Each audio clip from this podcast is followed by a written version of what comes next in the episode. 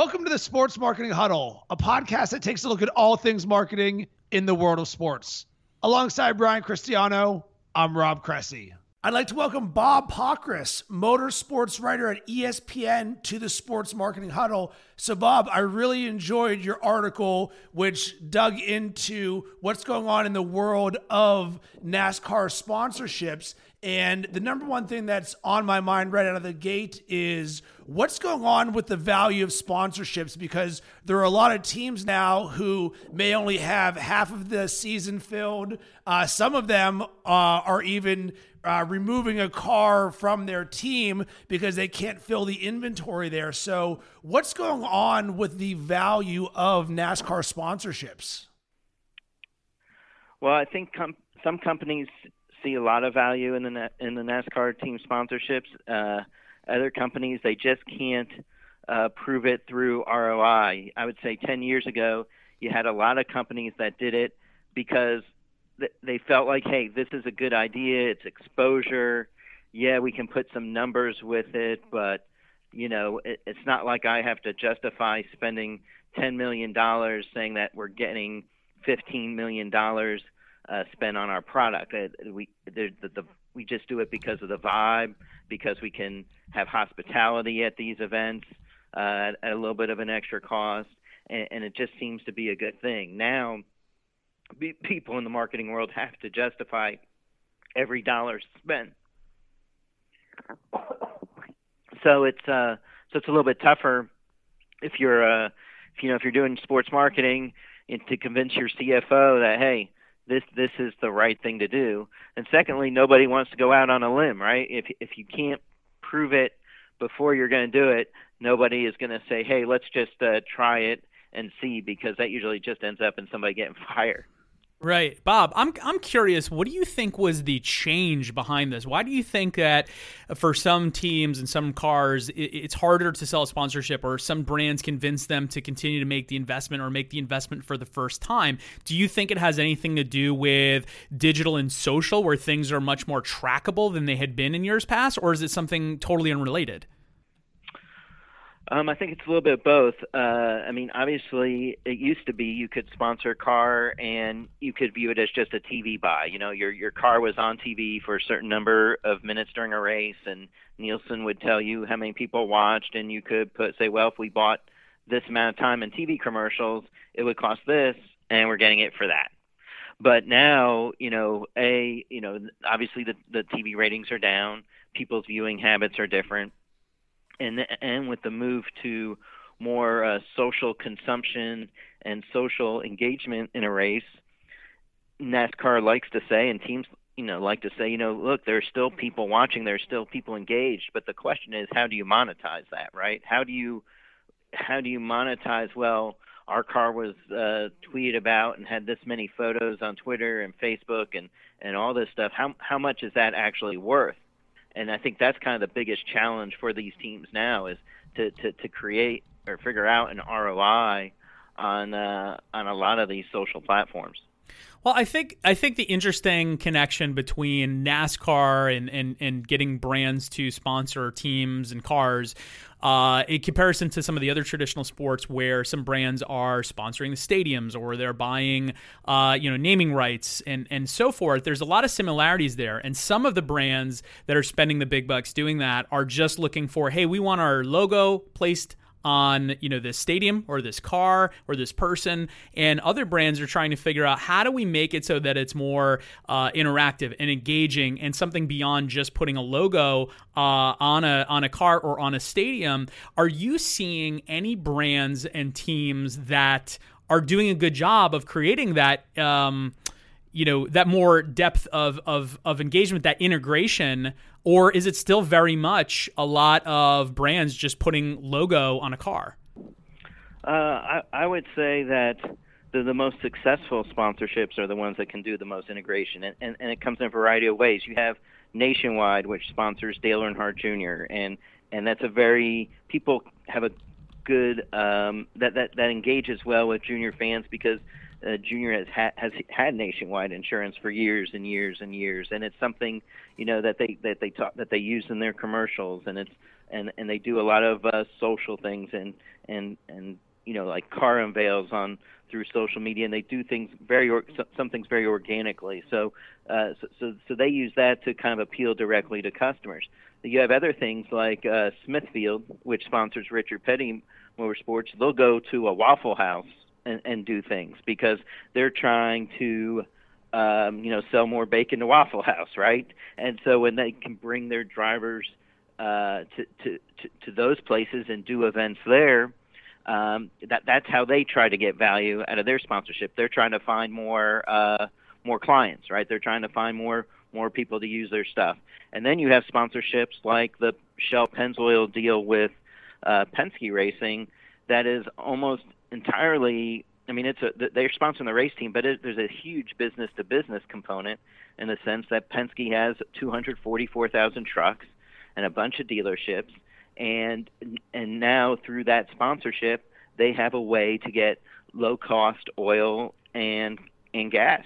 You know, and, and so you know when when they can cut down the price, uh, with Roger Penske can cut down the price of uh, of his uh, trucking and and dealership businesses, and in in the same uh, in the kind of same sense, be able to get money from a company to uh, to support his race team. It's a win-win for both sides. You know, Shell doesn't have to worry about necessarily how good Joey Logano does or how good Helio Castroneves does. I mean, they do worry about it, but they also know that the sponsorship has already paid for itself before those cars ever, um, you know, get fired up on race day. So, Bob, let's talk about the potential pool of advertisers, aka the pipeline that these racing teams can go after. Because I saw that in your article, the sales cycle from this can be anywhere from six to 12 to 18 months to try and land one of these deals. So, should teams be going after the traditional NASCAR sponsors, or should they be branching out? To other areas where they may not have been before with an unknown on will we be able to land them, especially knowing how long it takes for them to land these deals? Yeah, uh, that's a great question. I, I mean, I think everybody's looking in every avenue they can these days because it seems that everybody still needs, uh, or most teams still need more money. Um, they, I, I, I think what they've, their challenge is to figure out what a company wants. You know, if you if you go to some sponsor who hasn't been involved in racing before, I think the question is how does racing how can racing help them? If you're going to spend a year to 18 months, even 6 months trying to land a sponsor, you don't want to do it not knowing that whether you can provide the result, right? I mean, that's then that, that would just be a waste of time, you know, to say, okay, let's try it, you know, and if and if it fails, then then, then where are you? I think these teams go into it you know, even if it is just maybe a one race deal or a two race deal or a five race deal, thinking that they can build upon it for uh, more races for multiple years uh, going forward. So the, I think that that's that's what that's what their eyes are on. Their eyes aren't on just a company and and, and what they can do um, for the next year. They're looking three, four, five years down the road to see how they can build these things up. How often, if at all, do we see brands go from one driver or a team to another? So maybe the performance may not have been there for whatever variety of reasons. Do we ever see that? Almost, I guess it'd be a so, sort of a form of poaching, but really comes down to performance or fit with the sponsor.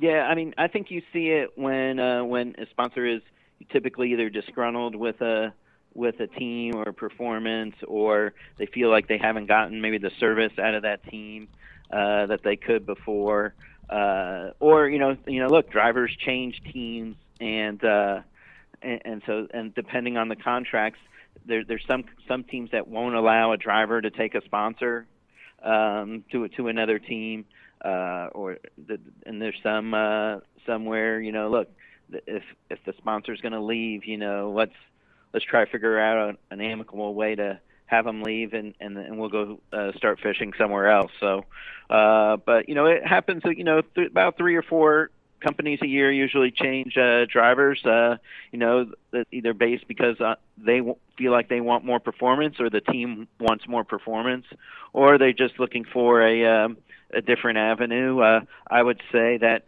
the ones that you see often changing would be like oil, oil companies and and some of those where uh, you know where you're you're always kind of looking for that better deal but you want to be associated in the sport in some way because many of your uh, many of your customers are involved in the sport. If a sponsor leaves, are they typically done advertising or sponsoring NASCAR, or is there a good opportunity because they've already pre-qualified themselves as a potential NASCAR sponsor option? Uh, do you ever do we see that very often where they leave and then come back? Um, not not too often. I think usually usually when a sponsor leaves, um, they're they're not either either they're not seeing the ROI or you know there's just a different in philosophy. You know they they've either changed their sports marketing philosophy um, as a company. Maybe they've changed uh, what they're looking for as far as their customer base. Or somebody new comes in and just wants to uh, either just doesn't either believe in racing or they want to put kind of their own stamp on on on on the program. So uh, you know you, you do see occasionally where, where a company may come maybe gone for a year or two and comes back but usually it's uh, I would say four, five, six years before a company leaves and then and then kind of and, and comes back. Uh, that it's usually it's not usually a one year type of thing. I'm curious from the NASCAR position on this, where NASCAR has recognized obviously that the audience is is watching and consuming NASCAR sports in general, but NASCAR very specifically different than they had in the past, where social has a bigger impact, and NASCAR has made a move to make social a bigger part of um, of how they're communicating to the NASCAR fans, of how they're marketing, uh, uh, you know, of integration, of utilizing 360 video from time to time time and and getting a little bit more into the digital and social age is that in the long run going to benefit the teams looking for sponsors or does it make it more difficult on some level? Um, I, I, think I, I, I, certainly think it benefits in the sense that you know look uh, NASCAR says that their average uh, age of uh, of of their fan is uh is 48 years old you know so obviously you would think that if if they're doing more stuff uh, digitally and socially that they're looking for you know to to boost their younger uh the number of younger fans that they have.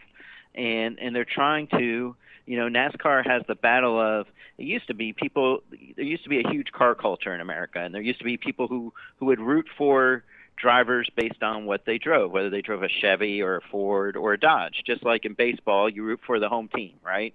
You know, and so and you have that passion. Well, all that's all that's changed in the last 10 years and you don't have what I would say are easy areas of passion beyond the driver personalities. So so NASCAR has to now try to find a way to make sure that people know these drivers' personalities to uh, to, to to try to help these drivers connect with uh, with their with the younger fan and potential fans. I have, a, I have my last question as we wrap it up here, and um, it's a two-parter. One is what should the NASCAR teams or the brands um, be thinking about as they move through this season and into next year about sponsorship with NASCAR? And then I'll ask the second parter in a second. that's a that's a big question. um, I would, the, the the hard part is is that you have NASCAR that looks for their own sponsors, you have tracks that are trying to sell sponsorships, and you have teams trying to sell sponsorships, and they're all fighting against each other, frankly, for you know for a certain pool of money. And uh, really, the the the biggest challenge for them is to find some people or to have a way where people are either willing to take risks or willing to be more collaborative knowing that there's a chance that they might not make as much money. And and that and when you talk about sales and commissions, you know that's that's a hard thing to do. And so, but but that's their biggest challenge is that they're still all fighting among each other. And there's you know look, NASCAR makes they make an average of 19. They will over the next 10 years or eight years in the 10 year and part of this 10 year TV deal that they have. NASCAR itself makes 19 million more a year uh, than it did in the past. And the question is, is does NASCAR need to be selling sponsorships itself as a sanctioning body uh, as aggressively as it is? And, and and what impact is that having on teams, and what impact is that having on sponsors? And then and to go along with that, you know, it costs money to activate at racetracks, and it costs a lot of money to activate often at racetracks. And the question is, how do you how do racetracks make the money from their corporate hospitality and the things that they want to do with uh, with potential corporate sponsors, and yet make it economical for a race team sponsor to be able to have a good experience at a race and continue to do more of it. There's obviously a lot of moving parts, and um, you know, there's no one size fits all. That's for sure. I, am curious. And my last, final question here is a similar question, but it's more towards the uh, the up and comers, the folks that aren't all the way at the NASCAR level, but either have small local, you know, racing teams like Chuck Hover, who's actually the person who had uh, tweeted you and us, um, you know, about your article, and you know, shout out to him for for making this happen. Um, but you know, he he runs uh, Jr. Hefner Racing Racing, which is a small dirt racing uh, team, um, and they have some race cars. And you know, the small teams that are up and coming and want to grow, they're in the same challenge. It's it's obviously on a different scale, but what should what can they take away from the lessons of the bigger NASCAR teams and drivers and NASCAR itself that they can apply on the smaller level? Well, I mean, it is so different, but I would say is understanding who your sponsor is and trying to figure out what they want. You know, I think uh, you know Craftsman did a deal with uh, the World of Outlaws uh, racing series, which is a sprint car series that you know races at a lot of localities and a lot of dirt tracks and stuff. And what they're able to do is to you know it, it, they use that to help promote uh, stuff in stores in the, in each of those areas. And and I think I think the key is is how do you you know how how does your how does the company that's sponsoring you how are how are they going to benefit from from sponsoring you and what can you bring to them? I think that's the that's the biggest thing is just kind of understanding what what you what what, what they want. Do they, do they want to try to create a viral video with you and, and and see what happens? Or do they want you to just uh maybe you know have coupons or something in the back of your hauler to give out you know or they're part of like a hero card or something? Just what what do they want? What do they you know what is their plan? What what are they looking for for their customers and how can you deliver on it? So bob we really appreciate you coming on the sports marketing huddle. Guys i recommend you check out bob's article on espn how nascar teams are dealing with unfilled sponsorships in 2017